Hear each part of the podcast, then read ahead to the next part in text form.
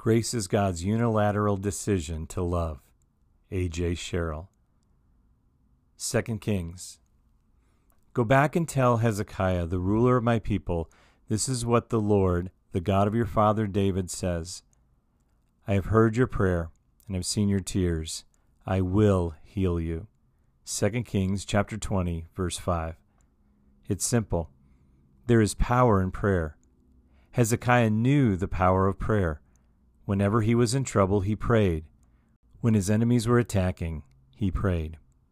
And Hezekiah prayed to the Lord Lord, the God of Israel, enthroned between the cherubim, you alone are God over all the kingdoms of the earth.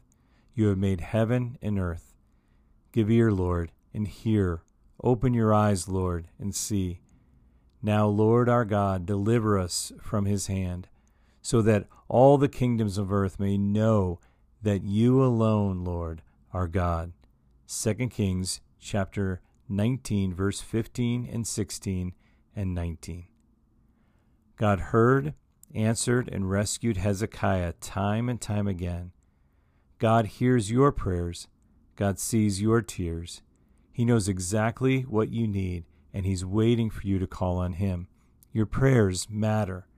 The only time Hezekiah struggled was late in life when he forgot about God. Don't forget about God. Pray today. To pick up your copy of Simple Bible, go to simplebiblebook.info. That's simplebiblebook.info. My name is Daryl Merrill, and I wrote the book Simple Bible. This podcast is the audiobook format of Simple Bible.